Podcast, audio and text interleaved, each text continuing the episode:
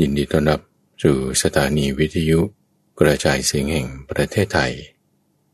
โดยรายการธรรมรับอรุณ ในทุกวันพุธเป็นช่วงของใต้ร่มโพธิบทเรามาทำจิตให้มีความสงบ กันสักครู่หนึ่ง ก่อนที่จะไปฟังเรื่องราวที่เป็นมงคลนำความโชคดีนำความก้าวหน้ามาสู่ชีวิตของเรา ในวันนี้เรามา ตามระลึก ถึงพุทโธระลึกถึงการตรัสรู้ของพระพุทธเจ้านานๆจะเกิดขึ้นสักครั้งหนึ่ง เรื่องราวนั้นเริ่มมาจากการที่ สมัยนั้นพระพุทธเจ้าได้เสด็จไปที่แคว้นสากยะ หลังจากที่จากบ้านมาหลายปีเเกือบสิบปี ที่ได้ออกบวชแล้วทำความเพียรอยู่หกปี ตรัสรู้แล้วก็อยู่ที่กรุงราชกฤห์เมืองปารณสี อยู่เป็นเวลาสองปี กลับบ้านไปคราวนี้ พวกญาติพี่น้องต่างๆเนี่ยก็พากันโอ้ยชื่นชมยินดี ไปอยู่สักระยะหนึ่ง ไม่กี่เดือน ท่านก็ต้องทำหน้าที่ของพระพุทธเจ้าต่อไปอีก คือต้องมีการจาริกเดินทางไป ตามหัวเมืองต่างๆ เพื่อที่จะบอกสอนผู้คน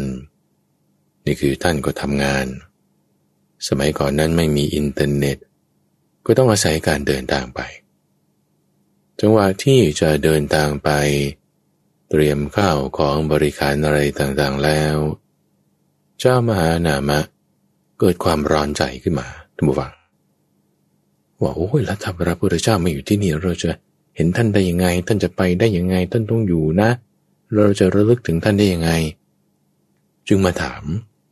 ว่าท่านจะไปจริงหรือท่านจะไปที่ไหน ท่านจะไปยังไงและที่นี่จะทำยังไง พระพุทธเจ้าจึงได้กล่าวคำนี้ขึ้นมาทุกฝังว่า ให้มีพุทธานุสติ คือให้มีการตามระลึกถึงพระพุทธเจ้าสิเถ้ามีการตามระลึกถึงพระพุทธเจ้า อยู่ในจิตใจของเรา สมัยนั้นนะทุกฝังไม่มีพระเครื่อง แล้วก็ไม่ต้องพูดถึงพระพุทธรูปด้วยไม่มี แม้แต่ชายชีวรที่ว่าบางทีจะตัดขอเก็บไว้ ดูต่างหน้าว่านี้คือของพระพุทธเจ้า ก็ไม่มีด้วยพึงประกาศศาสนาแรกๆของเหล่านี้ไม่มีทุกฝัง ไม่มี เราจะมาระลึกถึงพระพุทธเจ้าได้ยังไง พุทธานุสติไง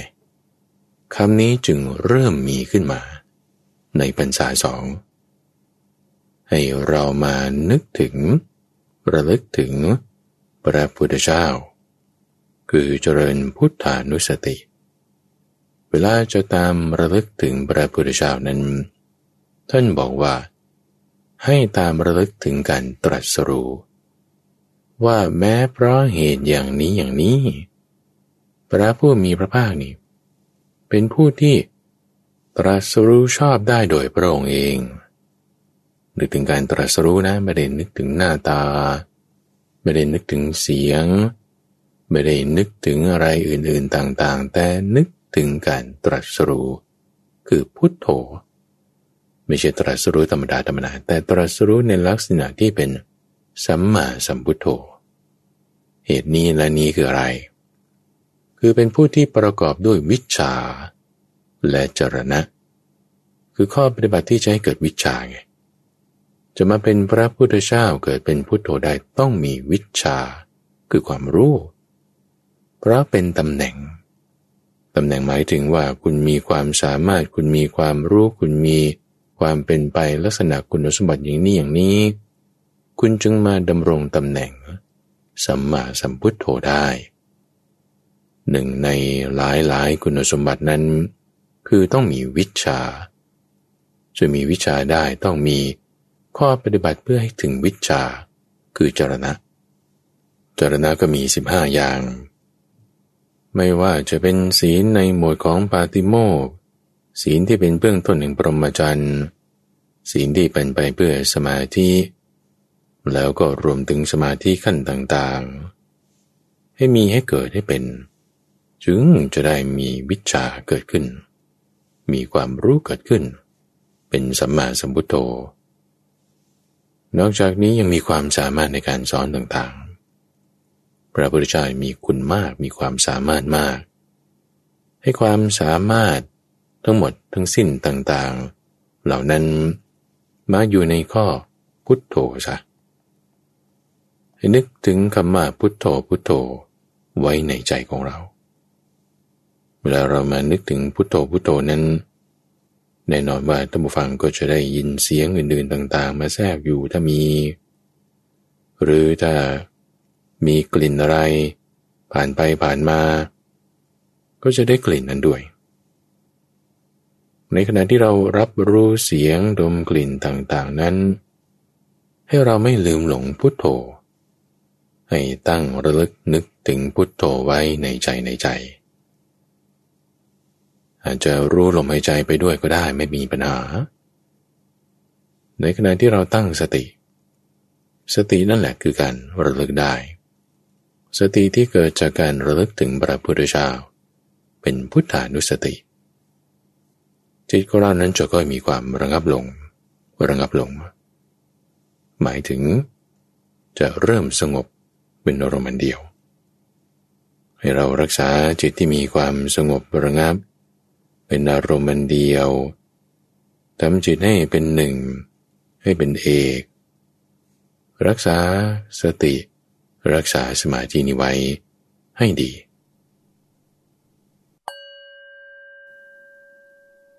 อ้าวละท่านผู้ฟัง หลังจากที่ได้ทำจิตให้มีความสงบ กันมาสักครู่หนึ่ง ตอนนี้เรามาฟังธรรมะ ในหัวข้อของมงคลชีวิต ในช่วงใต้ร่มพธิบทธรรมฟัง ทุกวันพุธ เราทำจิตให้สงบกันสักครู่หนึ่ง แล้วมาทำความเข้าใจในหัวข้อธรรมะ ตอนนี้เราอยู่ในซีรีส์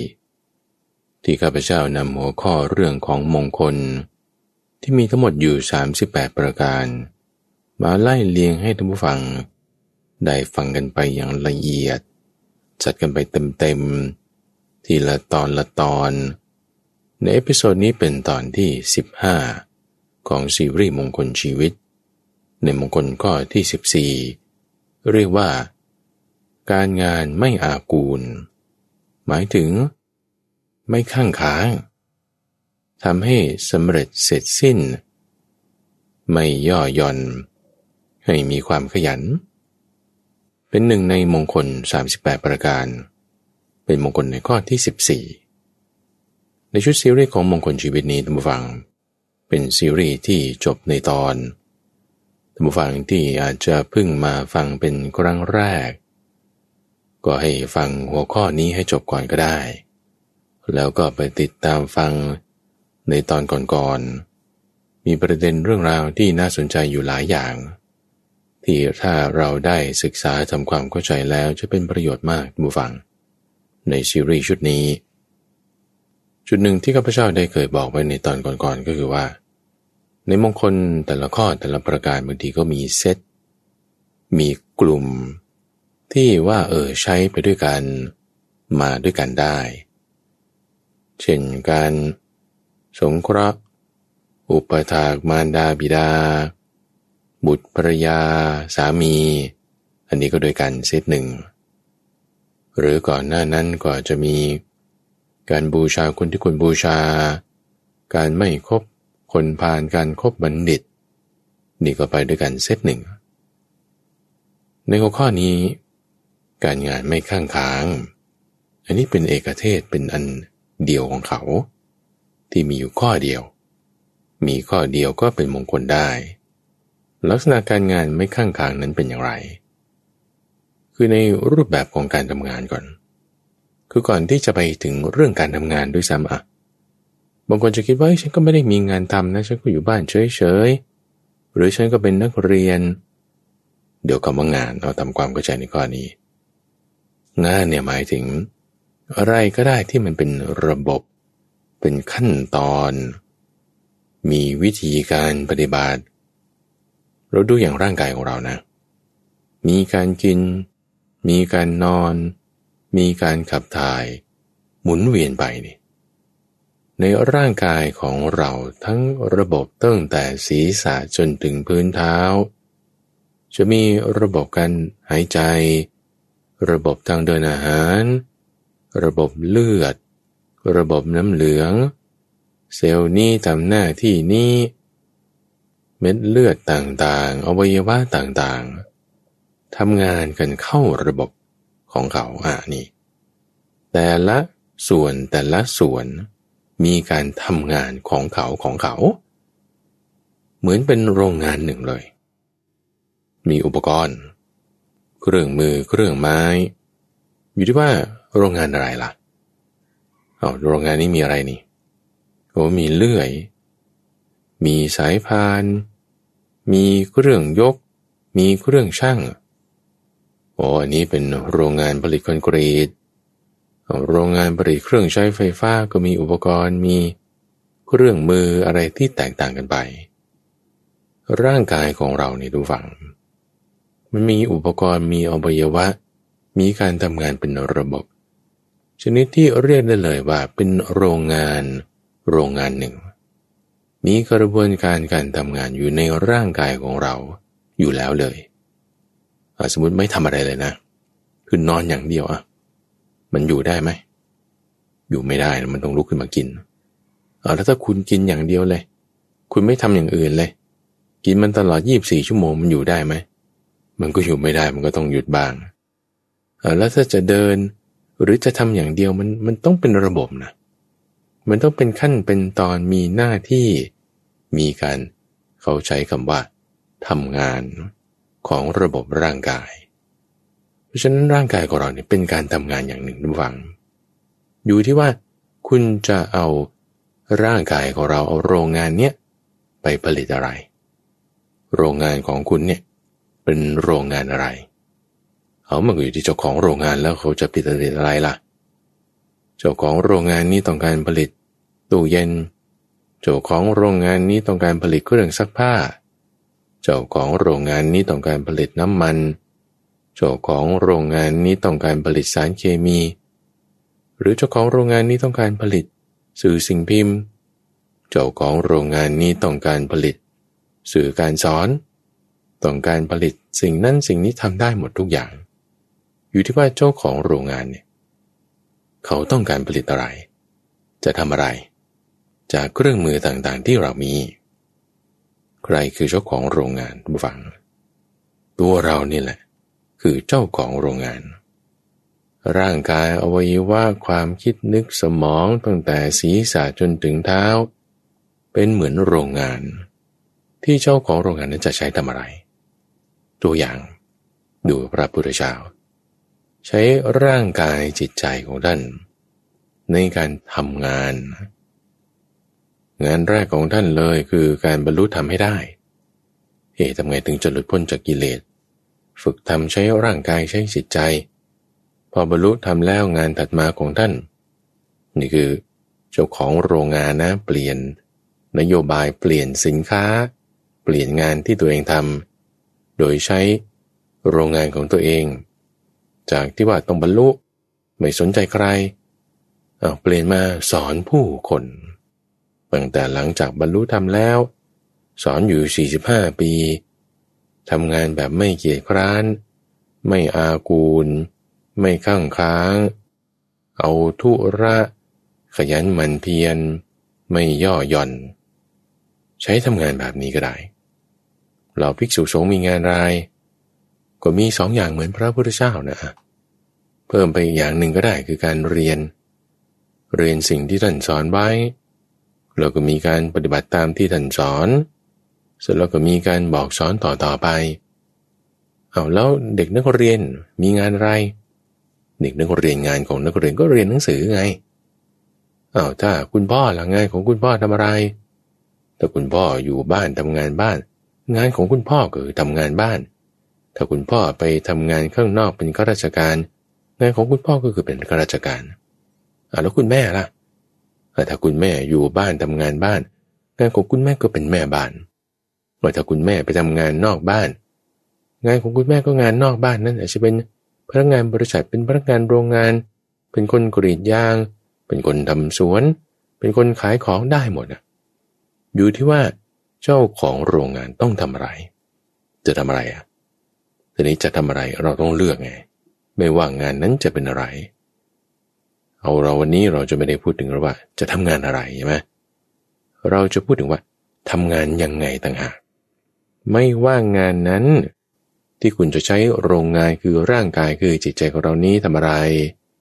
งานนั้นๆเนี่ยจะต้องให้เป็นมงคล งานนั้นอย่าให้เป็นอัปมงคล การทำงานมันจึงออกมาได้สองอย่างไงทุกฝังทำงานแบบเป็นอัปมงคลกับทำงานอย่างเป็นมงคล อย่ามีครั้งหนึ่งนะไม่ว่างานนั้นจะเป็นอะไรนะ จะเรียนหนังสือ จะทำงานบ้าน จะทำงานบริษัทข้าราชการ พนักงานขายของเจ้าของกิจการ ไม่ว่างานนั้นจะเล็กหรือใหญ่ จะสำคัญน้อยหรือสำคัญมาก จะต้องมีขั้นตอน มากหรือน้อย ต้องใช้คนจำนวนน้อยหรือมากก็ตาม ได้สองแบบ แบบที่ไม่ดี นึกถึงแล้วก็หนัก อึ้ง เหนื่อย มีปัญหา เป็นอัปมงคล ก็จะมีงานอยู่สามลักษณะ ที่จะเป็นงานที่ว่าทำแล้วเป็นอัปมงคล คือการทำงานค้าง ท่านใช้คำว่าอากูลำงานหย่อนยานท่านใช้คำว่า สิทิละ แล้วก็ทำงานเสีย คือทุจริต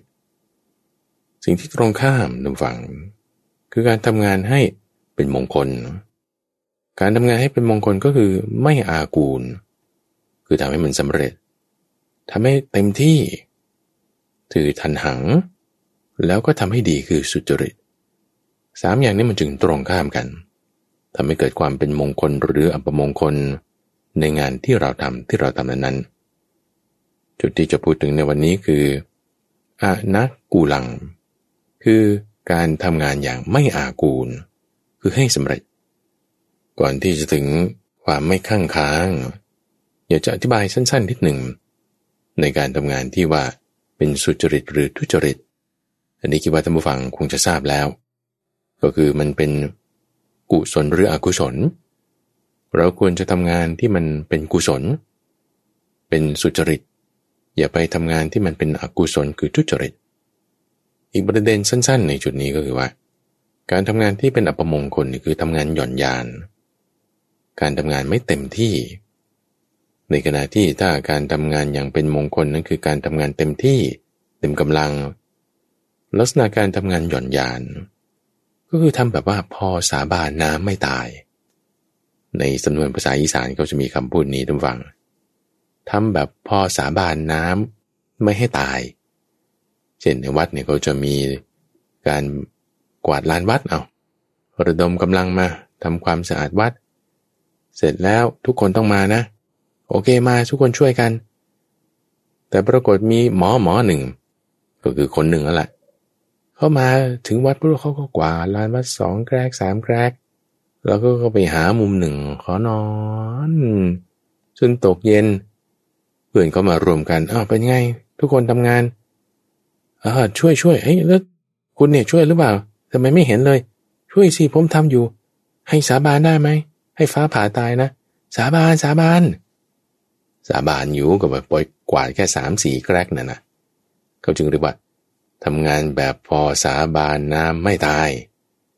ทำงานมันน้อยไปย่อนยาน ไม่เต็มที่ นี่คือไม่เป็นมงคล ฉะนั้นการที่จะทำงานให้เป็นมงคล คือต้องมีสุจริต ต้องมีการทำเต็มที่ท่านใจคำว่าทันหัง ส่วนในคำว่า ไม่อากูล คือทำงานอย่างไม่ข้างค้างเป็นยังไง วันนี้เราจะมาพูดคุยในหัวข้อนี้ทุกฝัง เอาความหมายก่อน ที่ว่าทำงานแบบข้างค้าง คือจับจด ทิ้งทิ้งคว้างคว้างงานไม่สำเร็จสักทีอย่างเช่นลองคิดดูนะทำไมการทำงานชนิดที่ ข้างค้างไม่สำเร็จสักทีมันถึงเป็นอัปมงคล เอาเช่นว่าถ้าเราอาบน้ำอาบน้ำยังไม่ทันเสร็จอะถูสบู่แล้วแต่ล้างตัวยังไม่เสร็จได้ครึ่งหนึ่งอะเราไปทำกับข้าวไป ทำกับข้าวหุงข้าวยังไม่เสร็จอะจะเอามากิน มันก็กินไม่ได้ละเราจะไปซักผ้า ซักผ้าก็ยังซักไม่เสร็จแล้วจะมาใส่ เหรอ เอาไปตัดผมดูตัดผมได้ครึ่งหัวยังไม่เสร็จ แล้วจะไปล่ะ ก็นั่นน่ะสิล้างจานล้างชาม สอบอะสอบยังทำไม่เสร็จเลย ไปแล้ว เอาแล้วมันจะผ่านเนาะก็นั่นน่ะสิท่านฟัง มันจะไปเป็นมงคลได้ไง ผลไม้เวลามันจะออก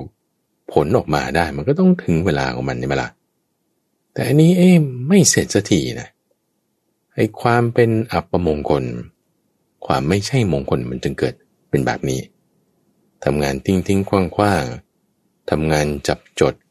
ทำงานข้างค้างทำงานไม่เสร็จ งานบางอย่างท่านผู้ฟังวันนี้เราจะไปเหมารวมก็ไม่ได้นะว่า งานบางอย่างมัน จะต้องรอเวลา โอเคนั้นก็โอเคอะเช่นว่าคุณต้องรอฝนก่อน รอฝนที่สองถึงจะค่อยไถ หรือ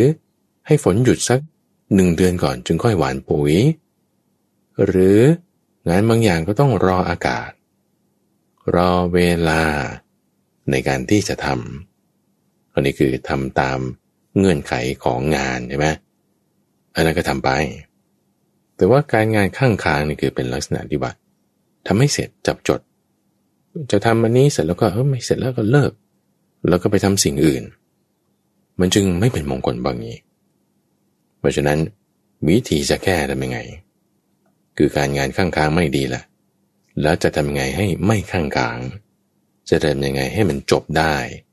จะทำยังไงให้เป็นมงคลได้ การงานไม่ข้างค้าง จะ เอาอะไรมาใส่มาแก้ คุณธรรมที่ท่านอธิบายนั่นก็คือเรื่องของอิทธิบาทสีให้สำเร็จสำเร็จตรงข้ามกับข้างค้าง ถ้าจะไม่ข้างค้าง ก็ต้องทำให้สำเร็จ อิทธิบาทสี่ตำฝังจึงเป็นธรรมะที่ทำให้เกิดความสำเร็จท่านใช้หัวข้อนี้เลย พระพุทธเจ้าสำเร็จ สัมมาสัมโพธิญาณได้ก็เพราะอิทธิบาทสี่เศรษฐีเขาสำเร็จถึงความเป็นเศรษฐีได้ก็เพราะอิทธิบาทสี่ท่านพระมหาสารีบุตรพระมหาโมคคลานะสำเร็จเป็นอัครสาวก เบื้องขวาเบื้องซ้ายได้ ก็เพราะอิทธิบาทสี่เราพระอรหันต์ทั้งหลายสำเร็จถึงความเป็นอรหันต์ได้ ก็เพราะอิทธิบาทสี่งานการอะไรของที่มันยังไม่เสร็จ ไม่สำเร็จ จะให้สำเร็จได้ ก็ต้องด้วยอิทธิบาทสีนั่นเอง อิทธิบาทสีนะท่านฟังจำให้ดีคำนี้พอพูดถึงบางคนก็จะบอกโอ้ฉันทาวิทยาจิตวิมังสาจำได้จำได้แล้วถ้าใช้ไม่เป็นนะเอาไปใช้ไม่ถูกงานมันก็ไม่เสร็จอะจำได้ก็ต้องใช้เป็นด้วย ใช้ให้ถูกด้วย เข้าใจให้ถูกด้วย เพราะว่าที่เรามักจะเข้าใจกัน ท่านผู้ฟังฉันทาก็หมายถึงความพอใจวิริยะก็ความเพียร จิตตาก็ใส่ใจวิมังสากับพิจารณา เข้าใจแล้ว นั่นคือเข้าใจแค่หนึ่งในสามเท่านั้นเองฟังยังไม่ได้เข้าใจทั้งหมด เพราะการจะเจริญอิทธิบาทสี่ท่านใจคำนี้ ต้องเจริญอิทธิบาทสี่จึงจะให้เกิดความสำเร็จได้ สำเร็จแล้วมันก็ไม่กลางๆไงการเจริญอิทธิบาทสีไม่ใช่มีเพียงแค่ฉันทาวิริยจิตตะ วิมังสา แต่จะต้องมีองค์ประกอบอีกสามอย่างไปด้วยกัน อย่างแรกนั้นอย่างที่เข้าใจกันก็คือมีฉันทาวิริยะจิตตวิมังสา อันนี้ต้องมีละ มีประกอบเข้ากัน กับอย่างที่สองคือ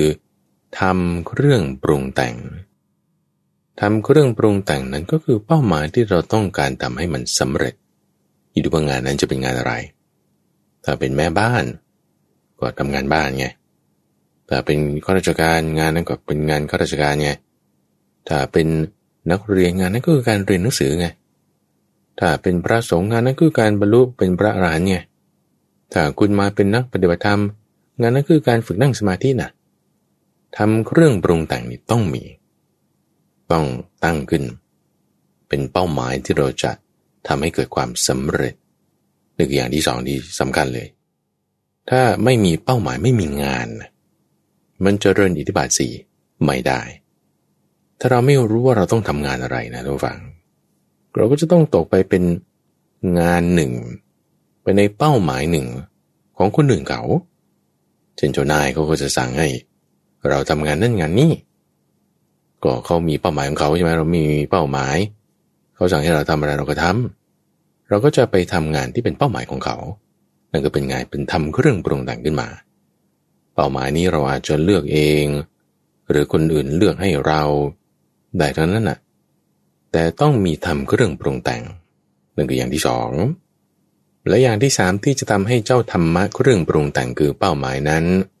ไปติดอยู่กันกับฉันทาวิริยะจิตตะละบิมังสาได้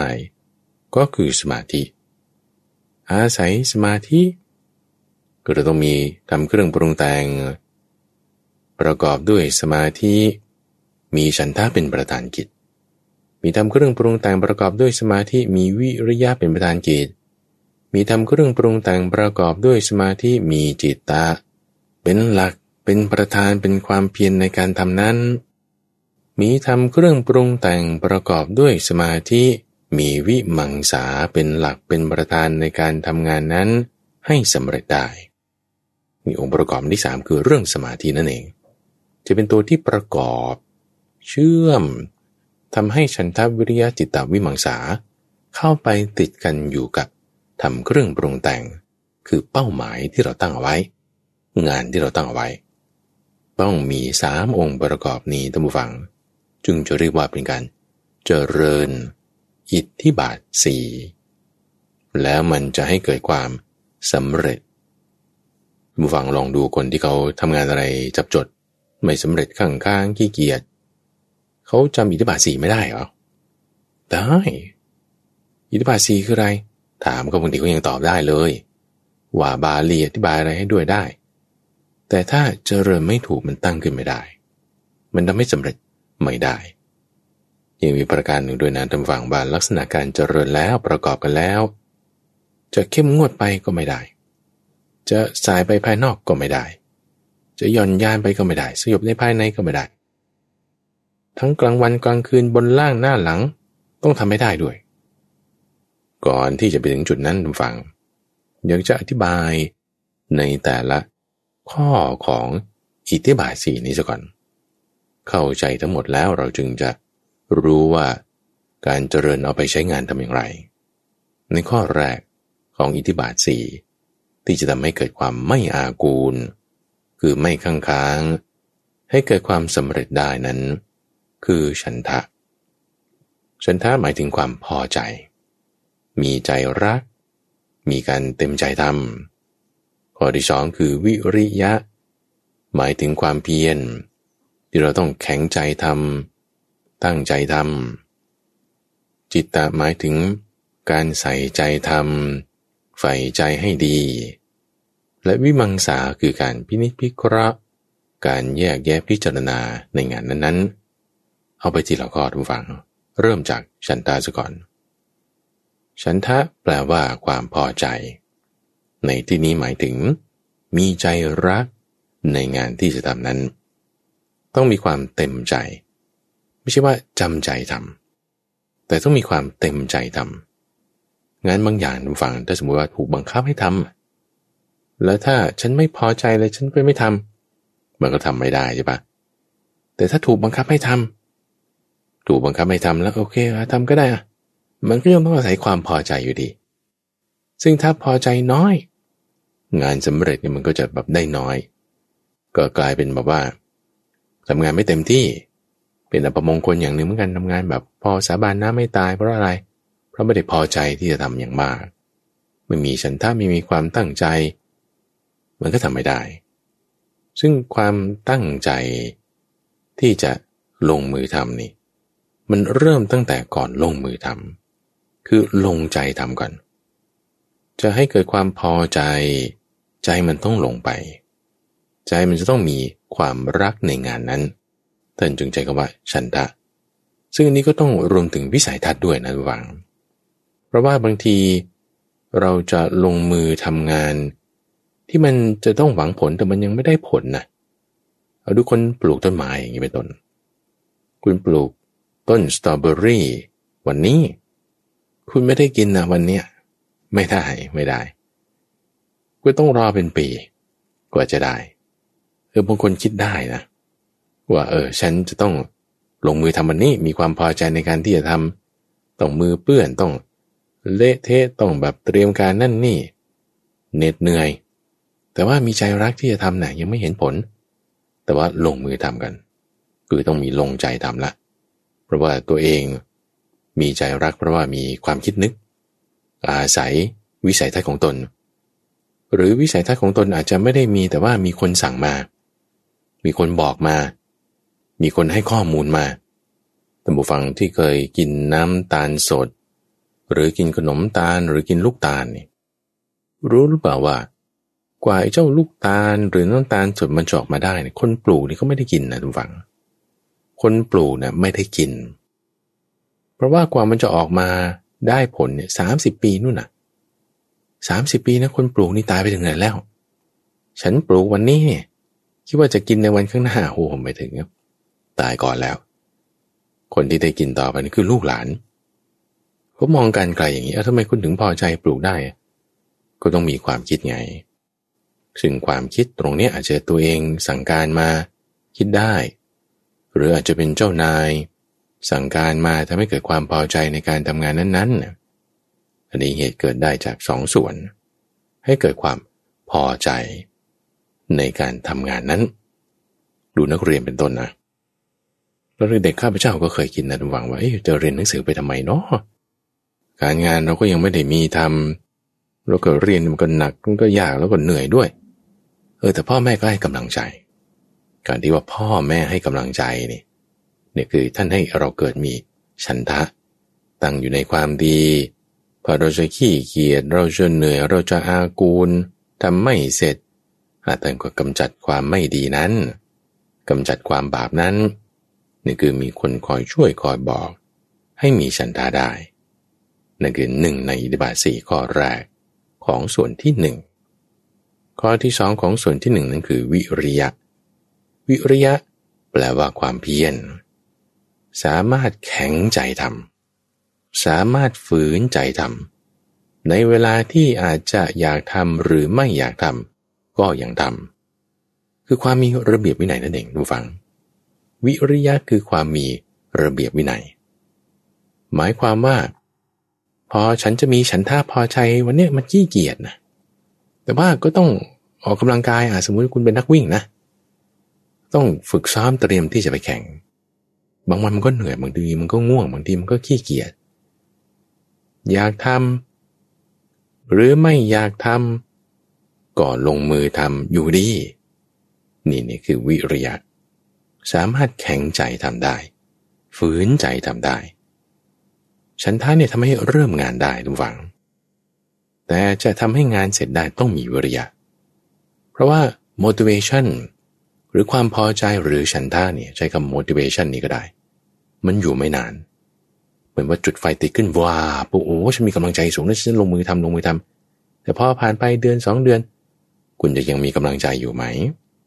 กำลังใจเนี่ยมันอยู่แบบเดียว แต่จะให้ต่อเนื่องต่อเนื่องไปได้ ต้องมีวิริยะ วิริยะยังหมายถึงความกล้าด้วยทุกฝัง เราดูคนที่ขี้เกียจอย่างนี้นะ คนที่ขี้เกียจที่ไม่มีความเพียรเนี่ยเขาจะบ่นเลยว่า โอ้กลัวร้อน กลัวหนาวเราก็จะหิวแล้วจะทำยังไงล่ะ กลัวง่วง กลัวเมื่อย อิ่มก็มีข้ออ้าง หิวก็มีข้ออ้าง หิวไปอิ่มไปร้อนไปเย็นไปนี่มันขี้กลัวนะคนกลัวร้อนกลัวหนาวมันก็ลงมือทำไม่ได้ ขี่กลัวอย่างนี้ก็ถึงไม่กล้าไงแต่คนที่กล้านี่คือไม่กลัว ร้อนก็ไม่กลัวหนาวก็ไม่กลัว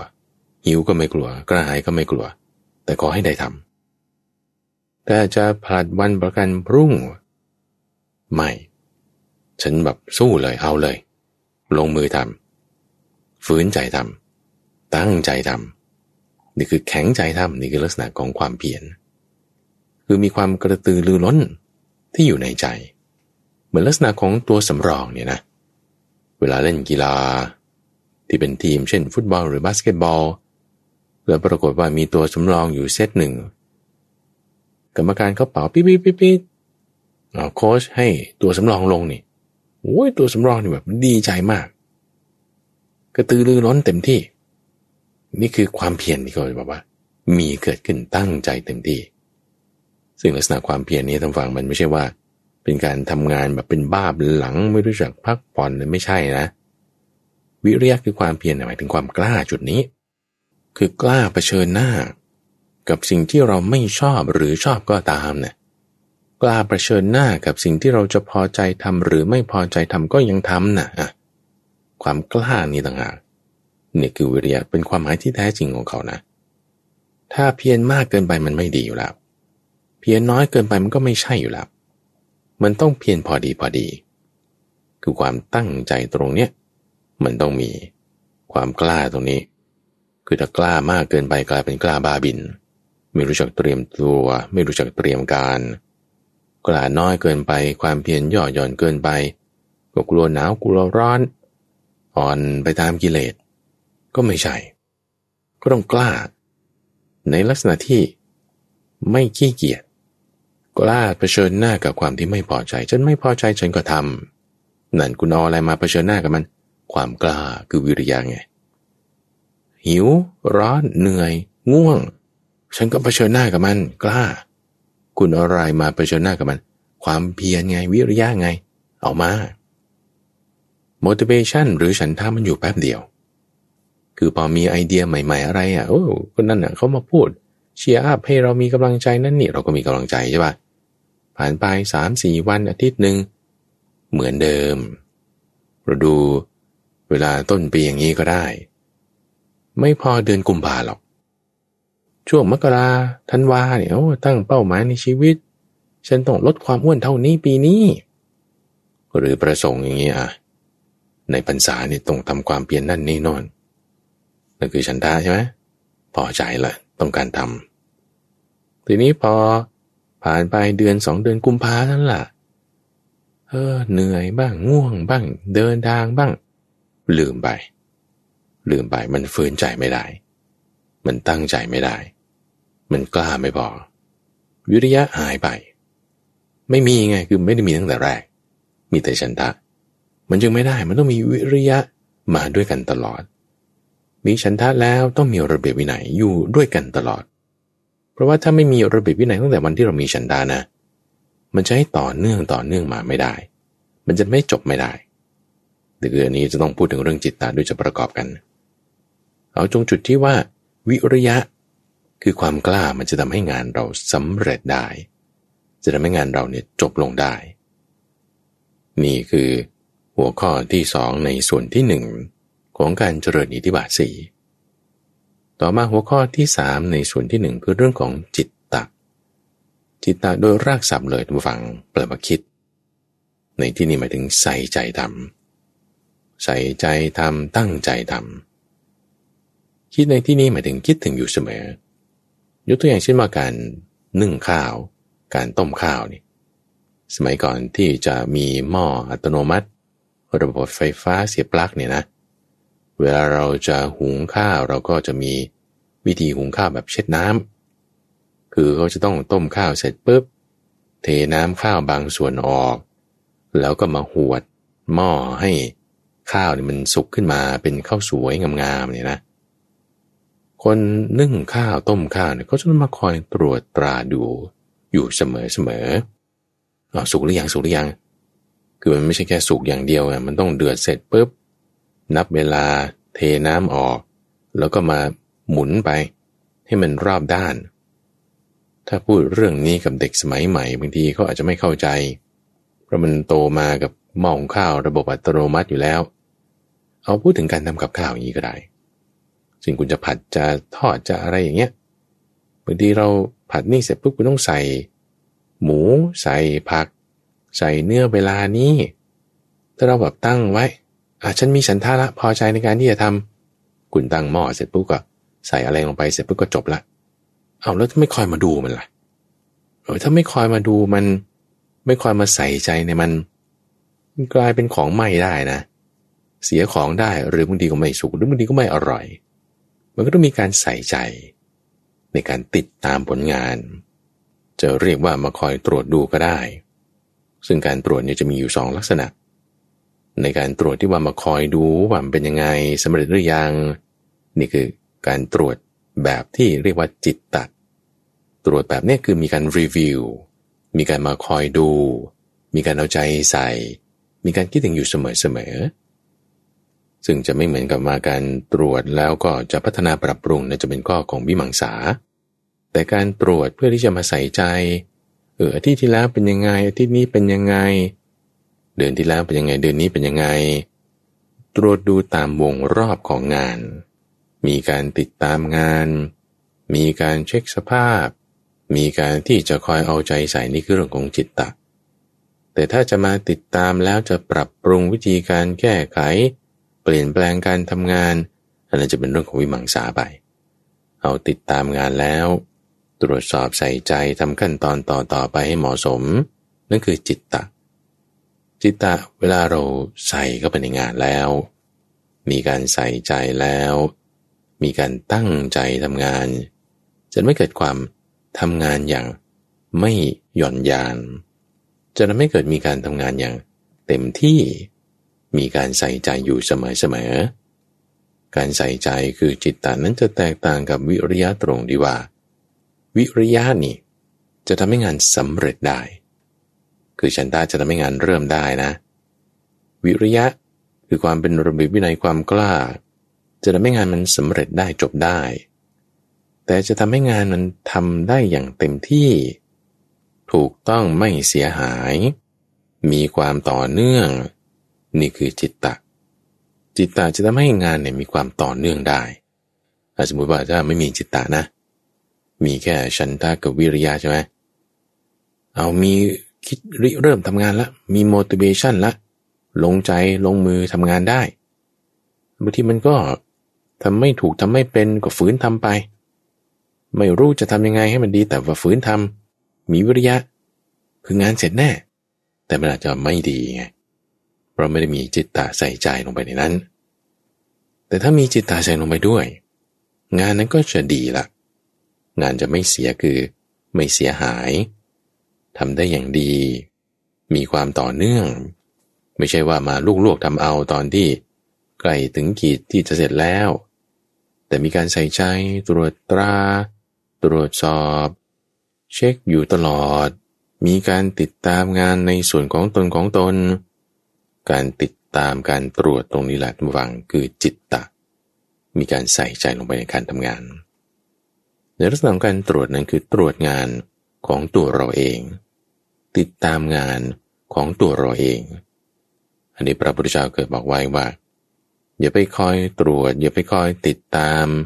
หรือเพ่งโทษอะไรงานของคนอื่นเขา แต่ถ้าจะตรวจติดตามงานดูที่ของตัวเราเอง ติดตามงานของตัวเราเองเป็นอย่างไรอย่างไร ตรวจตราเอาใจใส่ มีการตรวจสอบ ว่าถึงขั้นตอนไหนแล้ว ต้องทำขั้นตอนไหนต่อไป นี่คือจิตตะ คือการใส่ใจในงานนั้นทำให้มีความตั้งใจทำอย่างถูกต้องได้ นี่คือประการที่สามในส่วนที่หนึ่งของการเจริญอิทธิบาทสีต่อมาในประการที่สี่ ของส่วนที่หนึ่งนั่นคือเรื่องของวิมังสาหวัง วิมังสาหมายถึงการแยกตรวจตรา พินิษพิจารณา ไม่ใช่ตรวจแบบติดตามเหมือนจิตตะ แต่เป็นการตรวจแบบพัฒนา ปรับปรุงทำยังไงให้มันดี เหมือนเป็นการรับคมมีดอยู่เสมอ มีนิทานอันหนึ่งของท่านสมเด็จพระมหาวีรวงศ์ อ้วนติดโส วัดบรมนิวาสท่านเคยเทศเรื่องของอิทธิบาทสีนี้เอาไว้ ในหัวข้อของมิมังสา ท่านได้เคยเล่านิทานเรื่องของเปรตตนหนึ่งท่านผู้ฟังเรื่องนี้ไม่ใช่เป็นนิทานที่มาในชาดกหรือว่าธรรมบท แต่เป็นนิทานที่ท่านเคยได้ฟังมา จากครูบาอาจารย์ของท่านนำมาเล่าให้ฟัง พูดถึงศาลาหลังหนึ่ง ที่เป็นศาลาริมทาง ที่เวลาคนเดินทางก็จะมาอาศัยพัก ในการที่จะเดินทางเข้าไปในเมืองหรือเดินทางต่อไปข้างหน้า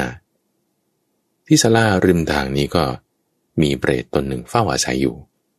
เปรตตนนี้ก็จะอยู่บนคือคาของศาลาแห่งนี้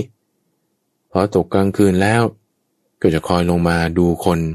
มาขอส่วนบุญจากคน มีวันหนึ่ง ที่มีคณะพ่อค้ากองเกวียน เขาเดินทางมาเพื่อที่จะไปในเมืองต่อไปมาอาศัยพักอยู่ที่ศาลาแห่งนี้ เขาก็มานอนเรียงกันเป็นตับๆนี่อยู่ที่ศาลาแห่งนี้ เปรตลงมาแล้วก็จะมาขอส่วนบุญแล้วแต่ไม่มีใครตื่นเลยเฮ้ก็เอางี้ระหว่างรอขอส่วนบุญ ก็เลยเอาจัดซะไอ้คนนี้มันนอนหัวไม่เท่ากันกับคนนั้น ก็จัดส่วนหัวให้มันตรงกันทั้งแนวใช่ไหมพอเดินอ้อมมาอีก ด้านเท้า เอ้าด้านเท้านี่ก็ไม่ตรงนะเนี่ย ก็เลยคิดว่าจะทำความดีให้เขานะ่ะเพื่อที่จะขอส่วนบุญ ก็เลยมาจัดด้านเท้าให้ตรงกันพอจัดด้านเท้าให้ตรงกันเสร็จปุ๊บตรงละ เดินไปทางด้านหัว เอา้า ด้านหัวก็ไม่ตรงอีก ก็เลยมาจัดด้านหัวอีก แต่ทั้งคืนนะท่านฟัง นิทานเรื่องนี้ชื่อว่าเปรตจัดหัวจัดตีน จัดไม่เสร็จสักที เพราะว่าคนมันสูงไม่เท่ากันเนี่ย จัดด้านหัวตรงแล้วด้านเท้ามันก็ไม่ตรงพอจัดด้านเท้าตรงแล้วด้านหัวมันก็ไม่ตรง เอาทำงานอย่างนี้ไม่รู้จักที่จะพินิษพิเคราะห์ ตรวจตรางานของตนเองว่ามันถูกยังไงฉันท้าพอใจมีไหมมี วิริยะความเพียรมีไหมทำลงมือเลย จิตตาเนี่ยใส่ใจทำไหมก็ทั้งคืนอยู่นั่นน่ะจัดหัวจัดเท้าอยู่เนี่ย แต่ไม่มีวิมังสาไง พอวิธีการไม่ถูกต้องมันก็เลยทำไปไม่ได้ วิธีการไม่ถูกต้องทำไม่ดี มันก็เลยทำงานเหนื่อยเฉยๆวิมังสาเนี่ยคือจึงเป็นการเปลี่ยนแปลงวิธีการทำงานให้มันดีขึ้นมา ให้มันถูกขึ้นมา เหมาะสมขึ้นมาอินโนเวชันอะไรต่างๆนั้นฟัง มันก็ต้องอาศัยวิมังสานี่แหละเป็นตัวที่จะพัฒนาเปลี่ยนแปลง วิริยะก็ต้องประกอบด้วยไม่งั้นก็เลิกทำไปก่อน จิตตาก็ต้องประกอบด้วยใส่ใจ ลงไปในงานนั้น แต่ไม่มีการใส่ใจไม่มีการตรวจตรา ไม่มีการที่จะติดตามงาน งานก็สลิปออกลื่นออกไปเรื่องใหม่เรื่องอื่น พอตรวจตรา ติดตามงานแล้ว ต้องตรวจแบบพัฒนานี่วิธีการนี้เราก็ทำมาหลายครั้งแล้วเราควรจะเปลี่ยนบ้างเนี่ยเป็นการรับข่มมีดอย่างคนที่เขาจะไปตัดไม้นะ เขาต้องใช้เวลา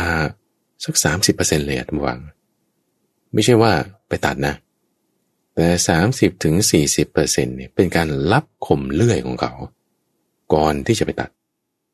ในช่วงที่รับคมเลื่อยอยู่เนี่ยไม่ได้งานในการที่ว่าจะไปตัดไม้ได้นะ แต่ต้องรับไม่งั้นไม่ได้ วิมังสาจึงเป็นส่วนสำคัญ ที่จะต้องมาประกอบกันกับส่วนอื่นๆแน่นอนว่างเวลาเราลงมือทำอะไรอย่างใดอย่างหนึ่งครั้งแรก มันก็แบบว่ามั่วๆไปนะทดลองดูก็จึงเรียกว่ามี อาจารย์คลำนี่หลวงพ่อพุทธาท่านเคยเล่าให้ฟังว่าอาจารย์ของท่านเนี่ยชื่ออาจารย์คลำก็คำคำไปผิดๆถูกๆก็ลองทำดู อ่านตามตำราใช่ยุก็คืออาจารย์มีพระพุทธเจ้านั่นแหละ แต่ว่าจะลงมือทำจริงๆเราก็ต้องแบบว่า ทดลองทำดูนะจะให้สำเร็จได้ต้องมีวิมังสาจิตตวิริยะฉันทะ วิพังสานั้นจึงเป็นประการที่สี่ในส่วนที่หนึ่งของการเจริญ อิทธิบาทสีมีฉันทะ จะทำให้สามารถเริ่มลงมือทำงานได้นั่นคือ motivation มีกำลังใจ มีความพอใจในการทำจะทำงานให้ต่อเนื่องต่อไปได้ คุณต้องมีจิตตะทำให้งานเนี่ยแบบว่ามีการใส่ใจต่อเนื่อง ความที่ว่าใส่ใจต่อเนื่องมันก็จะทำให้งานไม่เสียทำให้งานออกมาดีได้ แล้วจะทำให้งานต่อเนื่องลงมือทำได้ แล้วก็จนถึงเสร็จเลย จุดจบได้สำเร็จได้ต้องมีวิริยะ นี่จึงทำให้งานเสร็จได้ทำให้งานต่อเนื่องไปได้ ความต่อเนื่องของวิริยะกับความต่อเนื่องของจิตตาไม่เหมือนกันนะอย่างที่ว่าไปลักษณะความต่อเนื่องของจิตตานั้น คือหมายความว่าอยากจะทำหรือไม่อยากทำก็ยังทำอยู่ดี แต่ลักษณะความต่อเนื่องนั่นคือการติดตามการตรวจตราการใส่ใจให้ถูก นั่นเป็นเรื่องของจิตตะ ตัวที่จะทำงานให้เสร็จได้นั่นคือวิริยะ จิตตะนั้นจะทำงานให้ดีได้ งดงามได้ไม่เสียหายได้มีความต่อเนื่องได้นั่นคือจิตตะ ส่วนวิมังสานั้นจะทำให้งานนั้น ถูกวิธี ถูกเวลาเหมาะสมด้วยกระบวนการของเขา มีงานพัฒนาปรับปรุง ฉันทาวิริยะจิตตวิมังสาประกอบกันเป็นส่วนที่หนึ่ง ใส่กันเข้ากับงานที่เราจะต้องทำนั่นคือทำเครื่องปรุงแต่งเป็นส่วนที่สองต้องมีสมาธิเป็นตัวเชื่อม เป็นส่วนที่สามสามอย่างประกอบกัน นี่แหละท่านผู้ฟัง จึงจะเป็นการเจริญอิทธิบาทสี่มีสามอย่างประกอบกันแล้วเจริญอิทธิบาทสี่แล้วไม่ใช่ว่าจะเสร็จเลยนะ มันยังต้องแบบประคับประคองด้วย ว่าไม่ให้ย่อหย่อนเกินไป ย่อหย่อนนี่คือขี้เกียจไปละคือมันตั้งอยู่ไม่ได้ คือถ้าไม่ประกับประกอบให้ดี องค์ประกอบสามอย่างนี้มันจะหลุดไปบางทีวิริยะหลุดไปจากส่วนที่หนึ่งบางทีสมาธิหลุดไปจากส่วนที่สามบางทีเป้าหมายเราไม่ชัดเจนไม่แน่นอนทำเครื่องปรุงแต่งเปลี่ยนแปลงไปจากส่วนที่สองก็ต้องลักษณะให้ไม่ย่อหย่อน คือไม่ขี้เกียจจะต้องประคับประคองการเจริญอิทธิบาทสีนี้ ในลักษณะที่ไม่เข้มงวดเกินไป เข้มงวดเกินไปนี่ก็จะทำให้เกิดความฟุ้งซ่าน ก็ต้องไม่ให้ขี้เกียจคือย่อหย่อน ไม่ให้เข้มงวดเกินไป คือฟุ้งซ่าน แล้วก็ต้องไม่ให้มันตั้งสงบอยู่ในภายใน ตั้งสงบอยู่ในภายในนี่คือเป็นลักษณะของตีนมิทัศห่วงซึม หดหูในภายใน แล้วก็ไม่ใช่ว่าจะสายใส่ใจไปในภายนอก ใส่ใจไปในภายนอกนี่คือคิดไปเรื่องการมคุณหน้านั่นนี่ไป เรื่องทำเรื่องปรุงแต่งอย่างอื่นอย่างอื่นแล้วไม่ใช่ละส่วนที่สองมันก็จะหลุดไปต้องประคับประกอบให้ดี motivation คือความพอใจความกระตือรือร้นลงไปในการทำงานก่อนเป็นยังไง ต่อไปก็ต้องเป็นเช่นนั้น ต่อไปเป็นเช่นใดก่อนนั้นก็ต้องเป็นอย่างนั้น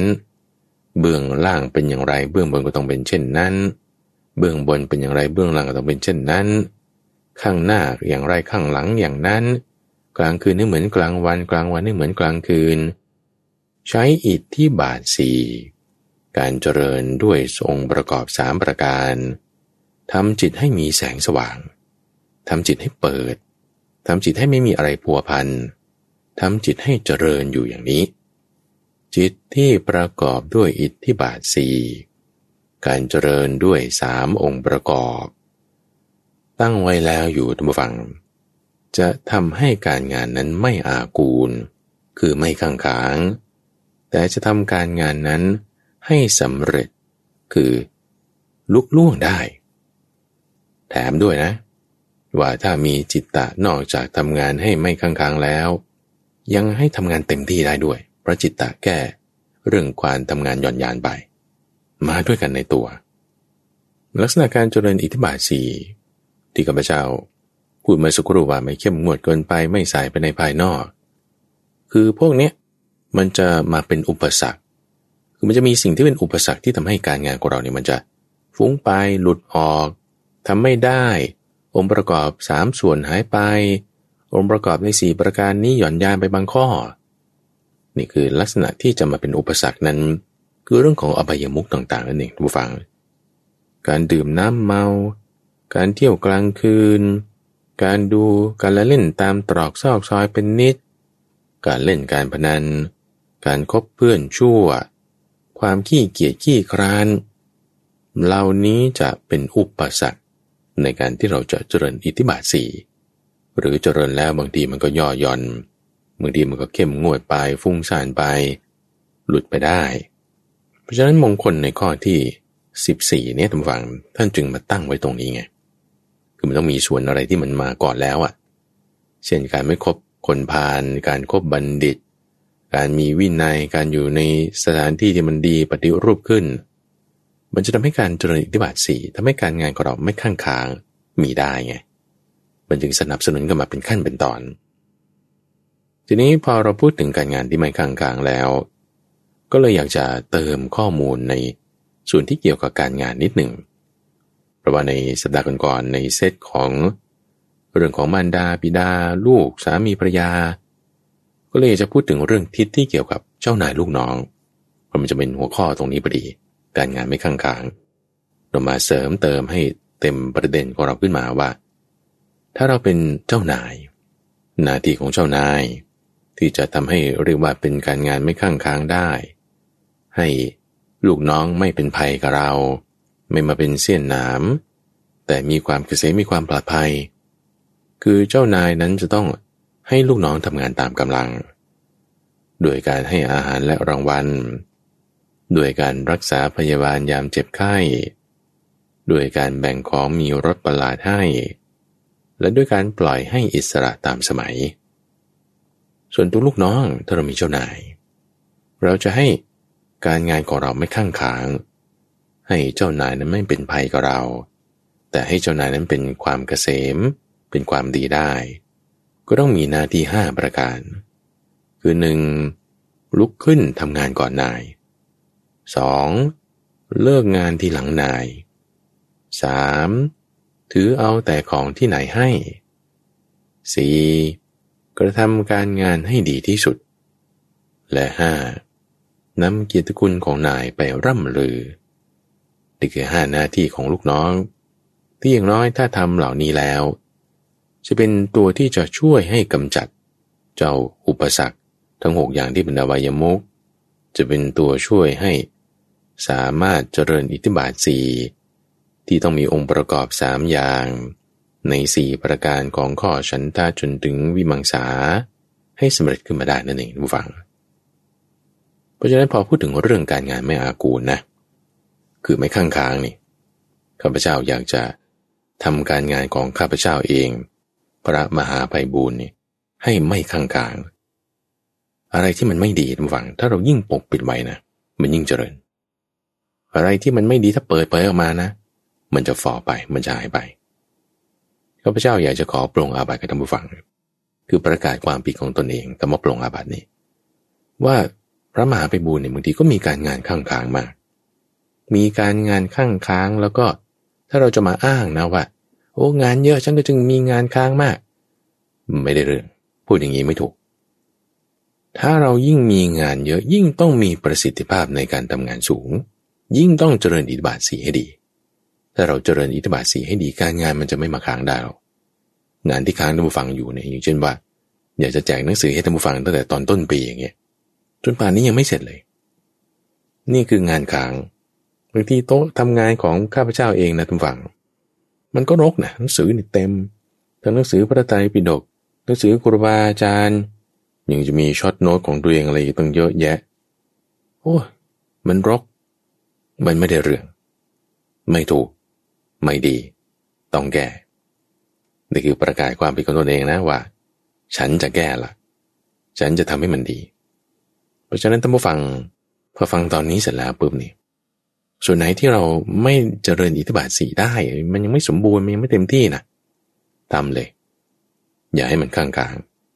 อย่าให้มันอากูล มันจะเป็นอัปมงคล จะไม่ให้ข้างค้างไม่ให้อากูล ไม่ให้มันดองเอาไว้ทำให้สำเร็จนั่นคือลงมือทำถ้าเราจะมาผลัดวันประกันพวกเดี๋ยววันพวกนั้นก็ทำนี่ตั้งนี่เนี่ยมันมันไม่ใช่ยิ่งยุคสมัยนี้ทำฟัง ทั้ง YouTube Facebook โซเชียลมีเดียต่างๆ มันดึงเวลาของเราไปหมด พอดึงเวลาของเราไปหมดเสร็จปุ๊บเราบอกเออเรางานเยอะไม่จริงอะถ้าเราตั้งใจทำจริง ๆทำไมมันจะไม่ได้ งดงานอื่นไป ใส่ใจสิ มีจิตตาสิ เราทำได้แน่หนูฟัง เพราะฉะนั้นอันนี้คือประกาศความผิดของตัวเองนะหวังว่าตัวข้าพเจ้าจะแก้ไข ถ้าเราทำอะไรผิดพลาดมา แก้ไขให้มันทันในวันลอยกระทง ก่อนจบการฤดูฝน มันยังพอมีเวลาแก้ได้ทุกฝัง ให้เป็นความรู้ไว้ในเรื่องของการงานไม่ข้างค้าง ให้มีความสำเร็จในการทำงานนั้นๆ ในมงคลข้อที่ 14 ในช่วงของใต้ร่มบริบทนั้นจะมาพบกับท่านผู้ฟังเป็นประจำ ในทุกวันพุธ ตั้งแต่เวลาตีห้ถึงหกโมงเช้า ทั้งสถานีวิทยุกระจายเสียงแห่งประเทศไทย หรือว่าในเครือข่ายของกรมประชาสัมพันธ์ตามช่วงเวลาต่างๆท่านฟังสามารถติดตามรับฟังย้อนหลังได้ ในระบบพอดแคสต์ทาง YouTube Channel หรือว่าที่เว็บไซต์ปัญญา org รายการนี้จัดโดยมูลนิธิปัญญาภาวนา ร่วมกับทางสถานีวิทยุกระจายเสียงแห่งประเทศไทย โดยมีข้าพเจ้าพระมหาไพบูรณ์ อาภีปุณโญเป็นผู้ดำเนินรายการ แล้วพบกันใหม่ในวันพรุ่งนี้ เจริญพร